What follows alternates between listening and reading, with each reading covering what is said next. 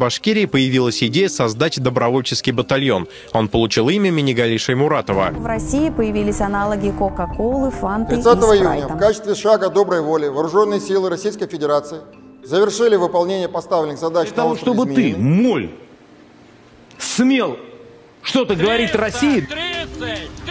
8 лет. Бесконечно долгих 8 лет. Вооруженные силы Российской Федерации продолжают специальную военную операцию на Украине. Вкусно. И точка. Ну вот это вот Россия и Украина, да, это вот я и моя. Естественно, мы против войны, но мы не можем быть на стороне врага.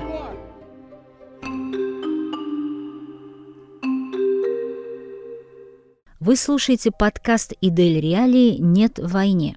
Рассказ Юлии Бабинцевой мы записали в июне 2022 года. Юлия Бабинцева, Пермь, 36 лет, одна из руководительниц ЛГБТ-сообщества. Каждый и каждая по-своему переживают глубочайший кризис последствий военной спецоперации, в котором мы все сейчас находимся. А ЛГБТ-людям и до этого жилось нелегко. Высокий уровень гомофобии и неприятия в обществе, в том числе вследствие государственной политики. Поэтому многие ЛГБТ-люди привыкли вести закрытый образ жизни и лишний раз не говорить о своей идентичности. По данным опросов ЛГБТ-сообщества «Радужный мир», в последние годы не больше 10% ЛГБТ-людей открыто говорят о своих отношениях. Подразумевается, что они не рассказывают о своей ЛГБТ-идентичности на работе, в семье и в социальных сетях. Теперь, помимо гомофобии в обществе, мы получили еще и репрессии в отношении ЛГБТ-организаций, экономический кризис, травму свидетеля насилия. Общий уровень тревожности в такой ситуации просто не может не подняться.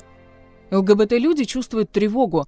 В первые 3 месяца после начала военной операции мы получали в 2 раза больше заявок на психологическую помощь. Иногда в день приходило по 7 заявок. Это очень много. Почти в 2 раза больше, чем раньше. В марте-апреле этого года мы стали проводить дополнительные группы психологической поддержки. Там люди делились своими переживаниями, говорили, что чувствуют тревогу, что им плохо, они опасаются быть в одиночестве, подавлены, а их отношения с близкими существенно испортились. Рассказывали, что страшно планировать свою жизнь дольше, чем на несколько дней. Сейчас многие говорят, что устали от войны и пытаются найти ресурсы в простых житейских вещах, прогулках, встречах с друзьями.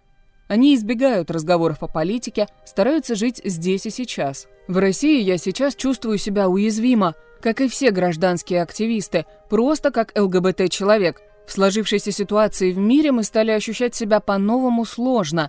С одной стороны, с другой – интересно. Я понимаю, что сейчас наша работа важна как никогда. Я уверена, что дальше будет лучше. Долгожданные перемены обязательно придут, и права человека станут первостепенной ценностью для государства. Только вопрос – когда? Важно верить в себя и не опускать руки, быть с близкими и поддерживать друг друга, просить о помощи, когда нужно, и помогать, когда можешь. Жить, радоваться жизни, дарить и получать любовь. Уезжать из России я не думаю. Я чувствую, что нужна здесь.